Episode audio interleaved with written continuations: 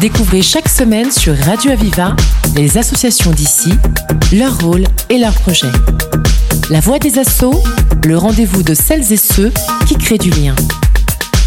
La voix des assauts sur Radio Aviva. Aujourd'hui, nous accueillons Jean-Philippe Barthez. Bonjour. Bonjour. Vous êtes le président de la confrérie Polaris, qui est une association sportive basée à Canoës. Présente-nous un peu qu'est-ce que la confrérie Polaris? Euh, alors, la confrérie Polaris, c'est une asso de la loi 1901 à but non lucratif. Euh, notre thème principal dans l'asso, c'est faire, faire et créer des spectacles chorégraphiques à base de, sable laser, donc côté Star Wars. On fait aussi euh, du tout ce qui est combat libre, donc du vrai combat à l'épée. On fait de l'événementiel, donc tout ce qui est convention sur la pop culture, jeux vidéo et autres.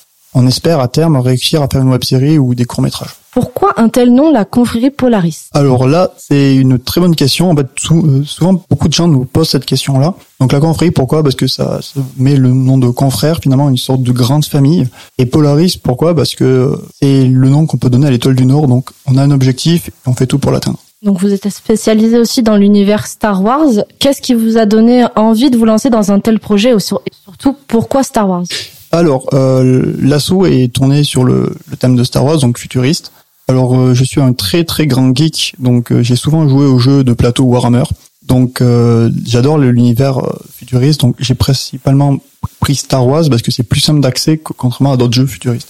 Et après aussi, j'ai fait partie d'autres associations euh, à thème Star Wars pour déambuler, faire de- des événements. Et j'ai repris l'idée et, et je l'ai améliorée. Et vous êtes actif depuis quand du coup? Alors depuis le 4 février 2020, donc ça fait une quelques temps maintenant, on s'est pris la vague Covid qui nous a mis un petit peu à- en stand-by pendant un temps. Et là, depuis que finalement le- la période Covid est partie, on, on a bien démarré. Euh, Et aujourd'hui, vous comptez à peu près combien de membres à votre actif?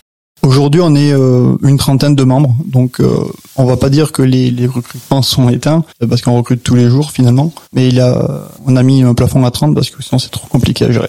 Ok, donc l'asso est basé à Canoës, mais euh, vous vous entraînez au parc des sports à Perpignan, donc euh, totalement exposé euh, à la météo et ses aléas. Selon vous, qu'est-ce qui motive euh, les gens à venir euh, aux entraînements qu'ils fassent au final 40 ou euh, 5 degrés? Alors c'est l'ambiance. Euh, pourquoi? Parce que tout simplement, c'est on est comme vous dites tout à l'heure avec le mot confrérie. On est une grande famille et du coup on est là tous les uns pour les autres et c'est ce qui motive les gens à revenir, à rester et euh, à s'engager auprès de. Euh, Il y a un aspect un peu collaboratif euh, avec euh, vos membres. Euh, Vous faites vos costumes vous-même euh, lors des conventions, par exemple? Euh, oui, totalement. Donc on a en fait on a plusieurs personnes qui ont des compétences différentes, diverses et variées finalement. Donc il qui sont plus portés sur la couture, donc d'autres qui sont plus portés dans tout ce qui est acier, fer et autres. On peut tous mettre nos compétences à, à profit finalement pour créer nos costumes, créer nos, nos armes entre guillemets, et ou même créer finalement les décors pour la scène, pour le stand et bien d'autres. Euh, Le stand, justement, c'est vous qui l'avez créé entièrement? Oui, c'est ça. Donc euh, au final, l'histoire, c'est on s'est retrouvé euh, finalement un fast-food, genre McDo, et euh, on a dessiné sur une feuille un plan qui sortait de d'un imaginaire un peu torturé, et on s'en a mis ce plan à à exécution grossièrement et petit à petit, mais les, les briques et on a fait notre stand en acier, bois et tissu. Et lors des événements, qu'est-ce que vous mettez en place comme action, comme activité? Alors dans les événements, du coup, mis à part le côté spectacle chorégraphique sur scène, on fait par exemple la murder party, une sorte de d'enquête chasse à l'homme, une sorte de cluedo géant. Finalement, les, euh, adhérents de la sauce sont les euh, les PNJ et ceux qui viennent jouer sont les joueurs et à la fin ils ont un petit lot. Après il y a d'autres trucs comme euh, l'initiation, donc on apprend aux nouveaux, aux enfants principalement à comment utiliser une épée et aux plus anciens en fait, ou à leurs aînés comment faire de la chorégraphie avec des épées. Et vous êtes présent d'ailleurs dans certains euh, événements du territoire. Euh, Parlez-nous un peu justement. Alors oui, on a fait plusieurs événements. Déjà, on en a fait six euh, depuis le début de l'année. Euh, donc on a commencé par le Funpla en janvier. On a continué par Valras Geek Festival, donc à Béziers.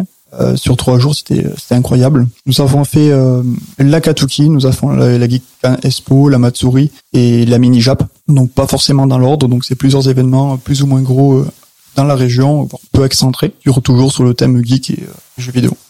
Et justement pour euh, la mini JAP, vous avez mis en place une action euh, caritative à destination des enfants.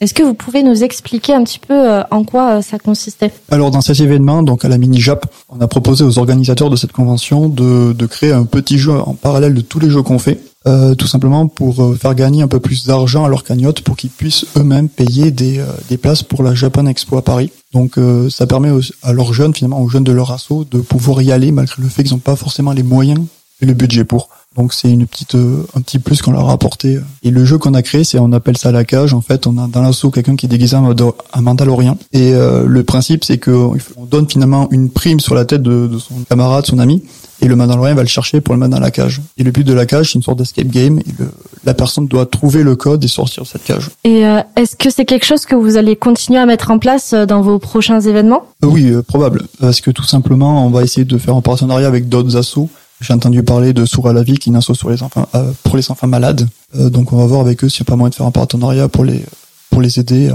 pour les enfants. D'accord. Et sinon, là, dans l'année, quelles sont vos prochaines dates? Alors du coup niveau date on en a quatre actuellement donc la première on va commencer le 9 août à Totavel donc avec l'association Media Geek donc on va faire de la déambulation dans les rues de Totavel le thème Star Wars avec la musique. Euh, la deuxième, c'est le 16-17 septembre, donc c'est la guerre des étoiles à Carcassonne. Donc c'est vraiment une journée spéciale que orientée Star Wars.